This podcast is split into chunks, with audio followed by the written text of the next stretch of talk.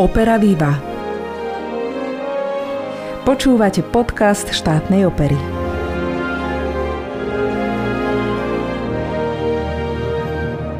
Dobrý deň, milí poslucháči, sme tu opäť s novým vydaním podcastu z operného sveta.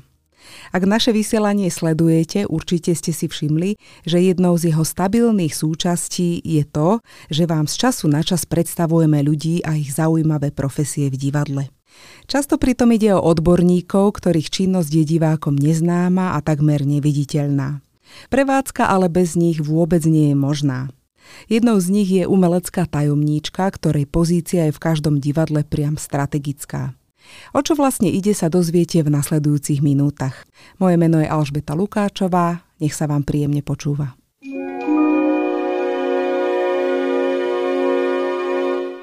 Pri mikrofóne mám nositeľku na prvé počutie trochu záhadnej pozície v divadle, o ktorej som hovorila na začiatku. Je to Julka Kvasnová, umelecká tajomnička. Vitaj. Ďakujem veľmi pekne za pozvanie. Ahoj, Betka. Jolka, ja tvoju pozíciu odjak živa vnímam tak, že keď niekto niečo nevie v divadle alebo niekoho zháňa, obracia sa na teba. Je to stále tak? Snažím sa, aby to stále tak bolo. A musím sa priznať, že sama niekedy neviem navigovať tých ľudí, ale to je pre mňa taký cieľ vlastne naučiť sa to, že čo kam patrí, ako, ako navigovať. Takže je to stále tak a verím, že to tak aj naďalej bude. No znie to stále záhadnejšie a záhadnejšie, tak prosím ťa skús tak v skratke vlastne predstaviť, že čo obnáša pozícia umeleckej tajomničky, čo je vlastne tvojou náplňou? Umelecká tajomníčka, tak už ten názov pozície hovorí, že tajomníčka, to znamená, ja všetko tajím a nikomu nič nepoviem. Ale nie, tak samozrejme je dôležité, pre umeleckú tajomničku pripravuje plán pre umelecký súbor, to znamená pre orchester, pre zbor, pre balet. Samozrejme všetko na základe takej veľkej porady plánovania, to znamená každý týždeň je táto porada, kde sa e, jednotlivé zložky vlastne dajú dokopy a v podstate naplánujú ten e, týždeň pracovný. No a tajomnička to potom dáva všetko dokopy, aby všetci vedeli, kedy ako majú prísť na ktorú skúšku a podobne. Potom komunikuje s solistami, prevažne tými externými, to znamená, kedy majú prísť na skúšku alebo či môžu prísť na konkrétne predstavenie a podobne. Rieši s nimi zmluvy a prípadne, keď niečo potrebujú, ja neviem, skúšku kostýmov, ubytovanie, tak to napríklad všetko rieši tajomníčka. Čiže si vlastne akousi takou koordinátorkou, manažérkou, riešiš vlastne logistiku vecí, dá sa povedať, v divadle. Ty si na túto svoju pozíciu nastúpila po inej pani legendárnej umeleckej tajomníčke, pani Bubelíniovej, ktorú poznajú všetky generácie vlastne pracovníkov štátnej opery. Niekoľko desaťročí bola na tejto pozícii, ale fakt je, že aj tieto procesy, ktoré vy riadite, alebo témy, ktorým sa venujete, sa veľmi vyvíjajú v čase. Predsa len sa chcem opýtať, či je niečo, čo si si od nej zobrala ako takú dobrú radu do života, do tejto pozície, ktorá ti pomáha v tom, čo robíš. No, keď som nastúpila na túto pozíciu po pani Bubeliniovej, musím sa priznať, že to bolo veľmi, veľmi náročné, práve preto, že podstate aj tí umelci, aj celý ten súbor bol naozaj niekoľko rokov zvyknutý na nejaký systém práce, ktorý pani Bubeliniová vlastne zaviedla alebo mala zavedený ale snažila som sa teda vhupnúť do toho systému a nič nejakým spôsobom nemeniť.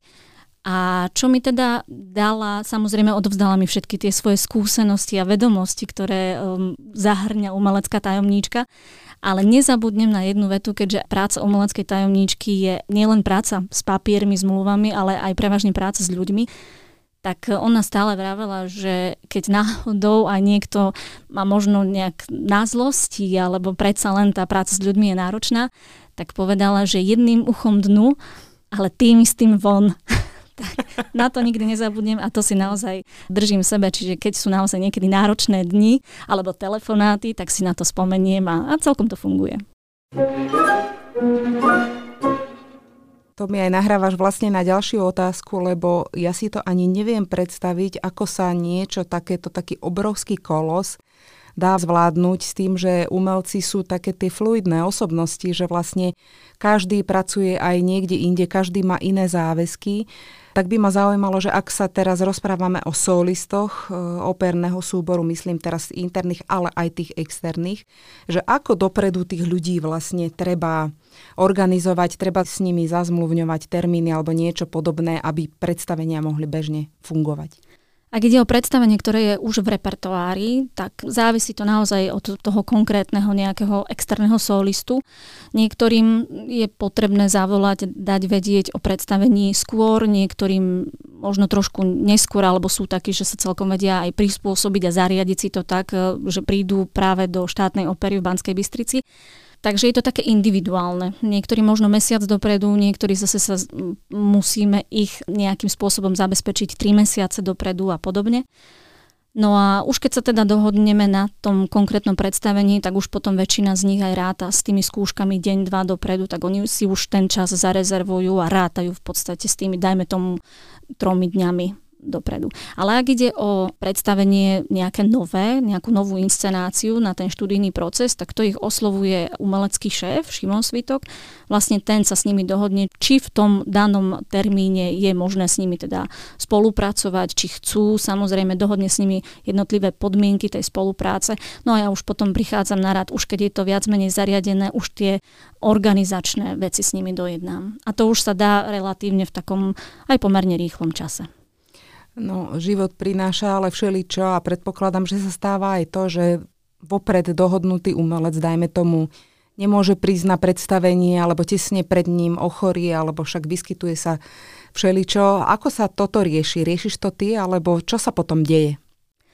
Samozrejme, túto informáciu vždycky posúvam umeleckému šéfovi a spoločne sa snažíme nájsť nejaký spôsob, ako nezrušiť predstavenie, ale nájsť nejakú tú náhradu. Takže po solistovi, ktorý dajme tomu ochorie, tak je hneď ako prvý na rane vlastne jeho alternant ktorý sa hneď osloví. Ak v prípade, že nemôže, tak hľadáme nejaký spôsob alebo iného solistu, ktorý má naštudovanú tú danú postavu.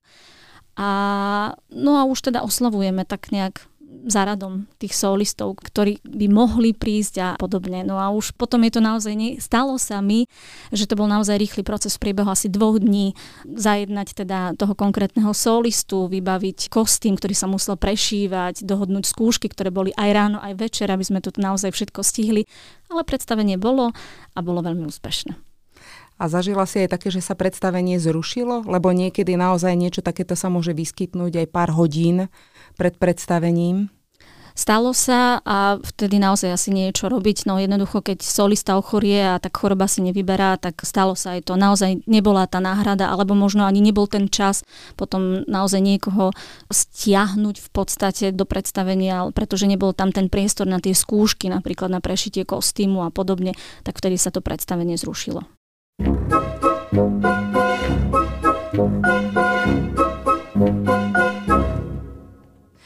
na tvojej profesii najľahšie a čo najťažšie? Tak to je ťažká otázka. Všetko má svoje plusy a minusy, ako každá práca, takže asi neviem to tak konkrétne špecifikovať, že čo je to najľahšie, čo je najťažšie. Sú dni, kedy je to práca na nezaplatenie a nevymenila by som ju za nič na svete, ale musím sa priznať, že sú aj dni, kedy si poviem, no tak a píšem výpoveď. Samozrejme, že som ju nikdy nenapísala, pretože po búrke vždy vyjde slnko. Takže vravím, je to aj práca s ľuďmi a to je na tomto úžasné, že som práve vďaka divadlu spoznala veľa úžasných ľudí a veľa som sa naučila v divadle, tak asi to neviem tak konkrétne špecifikovať niečo konkrétne. Ty prichádzaš do styku najmä s umelcami. To sú všetko talentovaní ľudia, ale častokrát sú to aj také bizarné osobnosti, keď to tak mám eufemisticky povedať. Súvisí to aj s nejakými bizarnými situáciami? Spomenieš si na niečo takéto? Na nejaké maniery, dajme tomu? Lebo niektorí operní umelci majú, čo si budeme hovoriť. Nie je asi nič také konkrétne, čo by mi nejako utkvelo v pamäti snažím sa vždy tak nejak výjsť v ústrety tým umelcom, čiže už len to, že vlastne majú, im zabezpečíme ubytovanie napríklad v priestoroch divadla, kde máme tú ubytovaciu časť, a to je pre nich úžasné, že môžu v papučiach prísť na skúšku, tak už to je pre nich veľký komfort. Ja neviem, keď ma aj poprosia zarezervovať nejaké parkovacie miesto, tak aj to sa snažím teda im takýmto spôsobom výjsť v ústrety. Ale či nejaké maniere, no musím sa priznať, že asi o, o žiadnom takom neviem ako možno niečo, čo by chceli mať, ja neviem, na izbe, alebo e, že kde by chceli mať to okno, či viac do ulice, alebo napríklad viac do dvora, tak to sú také niekedy veci, že ale tú izbu prosím, ktorá je teda tak a tak otočená, tu by som chcela, alebo chcel, tak to sú, ale myslím si, že to sú celkom také zvládnutelné veci, ktoré vieme, vieme im v ústrety. Tak to je úžasné, keď máme umelcov bez manier na Slovensku. Poďme ale k tebe. Ty si absolventka vysokej školy, neviem, či si to dobre pamätám, ekonomickej? Áno, presne tak. Tak ako sa ekonomická inžinierka ocitne v opernom divadle na neekonomickej pozícii? No ja som v divadle začala ako šepkárka. A dostala som sa k tejto pozícii, ani sama neviem ako. Jedného dňa mi môj ocko ukázal v novinách inzerát na šepkárku tak som ho trošku vysmiala hovorím, ja šepkárku a do divadla a do opery, keď som nikdy dovtedy operu ani len nepočula naživo, tak si vravím, hm, asi nie, asi nie, ale deň pred odovzdaním e, žiadosti o, o zamestnanie, tak som si povedala, prečo to nevyskúšať. Tak tú žiadosť som poslala, myslím, že to bolo nejakého 29. a do 30. to bolo treba poslať, takže pekne prvou triedou, aby to teda došlo do divadla. No bola som teda na e, pohovore a nakoniec ma ako šepkárku vybrali a tak som sa dostala do divadla. Ale musím určite spomenúť jeden film, ktorý mi e, v tejto súvislosti nejak napadá a to je film s Juliou Roberts, kedy ona prvýkrát išla na operu s Richardom Gerom a sama mala takú obavu, že a čo teraz? Ja som nikdy operu ani nepočula a podobne a on jej vtedy povedal, že no buď ťa zaujme tá opera, pohltí ťa na celý život, alebo ťa jednoducho nechá chladnou. A ja keď som ako šepkárka prišla do divadla, tak mne sa stala tá prvá situácia, že ma teda pohltila a myslím, že ma pohltila na celý život. Áno, to bolo v Pretty Woman, že? A ja si pamätám tú sekvenciu. Je síce pravda, že ako šepkárka, musím sa priznať, som húpla do štúdijného procesu opery Coriolanus od Cikera, čo dá sa povedať, že veľa ľudí by možno tak, ako ich to nejak nechalo chladným, alebo je to predsa len takých iných milovníkov opery, ale samozrejme boli v repertoári aj diela, ktoré naozaj niekedy som ani nedokázala šepkať, pretože som mala zaslzené oči od dojatia, že ma to tak naozaj pohltilo. Tak to je niečo úžasné aj v tom, že žiadna šepkárska škola neexistuje, takže ty si sa asi tiež od niekoho, predpokladám, učila. Ako to prebiehalo vôbec? Ako sa učí šepkárka?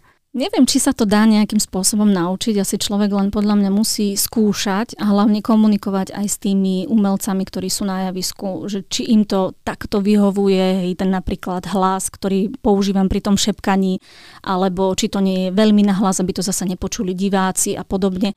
A je veľmi dôležité, aby šepkárka vedela dobre artikulovať a možno niekedy, aby aj tí solisti, aj keď ju nepočujú, ale aby vedeli z jej úst vlastne vyčítať ten text, keď ho náhodou niekedy zabudnú. Škola na to nie je, no podľa mňa je to naozaj len o tom skúšať, skúšať a, a naozaj rozprávať si, či je to takto v poriadku, či to takto v poriadku nie je a podobne. No a z toho teda vyplýva, že ty asi dobre ovládaš noty, lebo žiadna šepkárka bez si neporadí, lebo vlastne šepkári operu a jej priebeh sledujú v klavírnom výťahu. Ovládam noty, pretože som skončila základnú umeleckú školu, aj druhý stupeň, čiže 12 rokov som vlastne chodila do Zušky a hrám na klavír veľmi rada, takže tie noty ovládam, ale či pri šepkárke, alebo neskôr potom ako na mieste inšpície, nieraz som sa v tých notách stratila. A no stáva sa a stalo sa to aj mne a potom no darmo na mňa solisti veľkými očami pozerali, bola som stratená naozaj, kým som sa fakt našla v tých notách, tak to chvíľu trvalo. Tak to základné umenie je nájsť sa, poradiť si, lebo tá opera beží, beží a sama viem na základe púšťania titulkov, čo sú to za stresy, keď sa človek niekedy stratí. No ale základ je teda nerezignovať. Veru tak. a teda pokúšať sa situáciu zachrániť. No ale ty si už teda spomenula, že bola si aj na ďalšej pozícii inšpicientky. Áno, dostala som ponuku od umeleckého šéfa, či by som teda nechcela robiť inšpicientku. A tak som si povedala, že prečo nie. Podstate ako šepkárka som spoznala tých solistov, alebo teda ten ensemble, tak som ich viac menej poznala. Poznala som aj trošku tú prácu inšpície, tým, že som videla, že čo tak počas predstavenia robia. A, no a hlavne, to bol hlavný dôvod, tá práca v divadle ma nesmierne bavila, teda stále baví, tak som si povedala, prečo nie. No ale to som nevedela, do čoho idem. To je stresujúca pozícia. Veru, veru nie len stresujúca, je nesmierne zodpovedná a naozaj si vyžaduje veľkú dávku sústredenosti pretože vlastne na pokyn inšpicienta pracuje veľa ľudí práve počas predstavenia. Či už sú to osvetľovači, ktorí púšťajú tie jednotlivé svetelné zmeny, či už sú to chlapci z techniky, ktorí práve na pokyn inšpicie púšťajú jednotlivé ťahy alebo robia rôzne prestavby a podobne. Solisti vychádzajú väčšinou na pokyn inšpicie a podobne, takže veľa vecí počas predstavenia, ak nie skoro všetky, tak závisia naozaj od toho pokynu inšpicienta.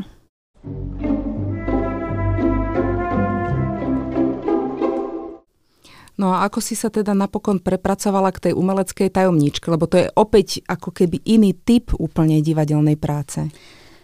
Inšpícia je krásna práca, ale musím povedať, že v čase, kedy napríklad moje kamošky končili pracovnú dobu, tak ja som je práve vtedy začínala.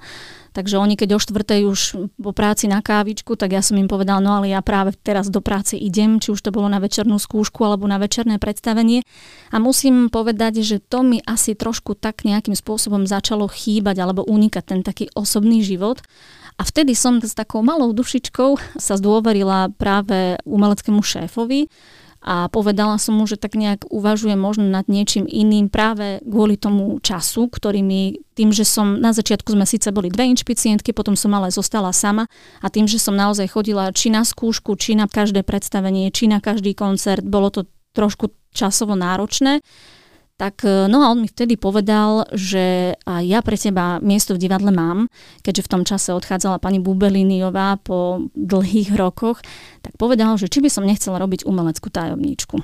No a opäť prišlo rozhodnutie a vravím si, tak ľudí už poznám v divadle, divadlo ma baví, tak prečo nie? Tak som teda túto ponuku prijala, no a tak som sa dostala na pozíciu umeleckej tajomničky a kam ďalej poputujem v divadle, to neviem. Aha, takže ešte nie si na konci, to je úžasné. Uvidíme, som otvorená všetkým možnostiam. Ty si hovorila, že tá práca ti trochu začala ovplyvňovať súkromie, ale budem trochu indiskrétna. Ty si si našla aj manžela v divadle a mňa by zaujímalo, že či tieto divadelné manželstva, či ste aj vy také manželstvo, ktoré aj teda v tom súkromí rieši divadlo. Či sa dá od toho nejako odstrihnúť, alebo žijete divadlom celé dni?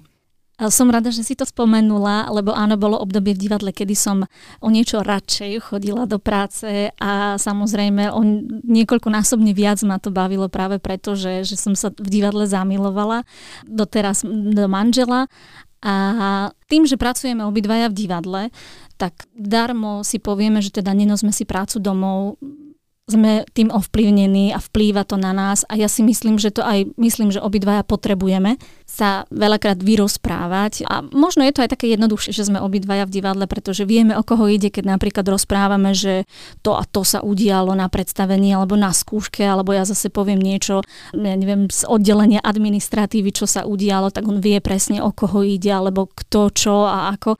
Tak je to dôležité podľa mňa sa naozaj rozprávať. Neviem si predstaviť, že by som zavrela dvere doma a nič mu o divadle nepovedala len preto, že je to naša práca. Žijeme tým a musím sa aj priznať, že niekedy to aj tak niektorí využívajú, že teda povedz manželovi alebo povedz Lukimu, že, že to a to bude vtedy a vtedy, takže že robím aj ja jemu takú osobnú asistentku. A zase on niekedy sa mňa tak opýta, ako ste to naplánovali, veď to sa takto nedá urobiť a podobne, tak som taký sprostredkovateľ potom. Takže má to aj svoje výhody, aj nevýhody. A áno, žijeme tým aj doma, ale je to fajn. Ako, je to do takej miery, že myslím si, že to zvládame úplne v pohode. Nelezie nám to na nervy, že, že prídeme z práce a teraz doma sa o tom rozprávame. Je to myslím si, že tak akurát.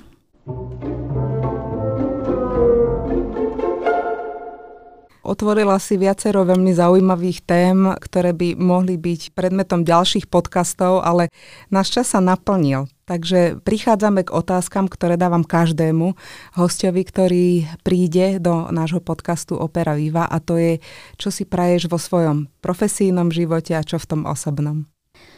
No, Začnem asi tým osobným, pretože sa presúvam na inú pozíciu, ale nie v rámci divadla, ale chystám sa na materskú dovolenku, tak to je taká veľká udalosť v mojom živote, ktorou aktuálne žijem a ešte samozrejme dlho budem, tak už keď sa žena stane mamou, tak je to samozrejme na celý život.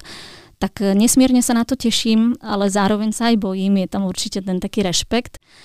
A tak to je asi ten taký osobný život, že týmto žijem, týmto budem žiť. A v tom profesnom, no vravím, som otvorená asi všetkým možnostiam a divadlo ma nesmierne baví, takže ak zostanem tajomníčkou, bude to super, pretože tá práca ma baví.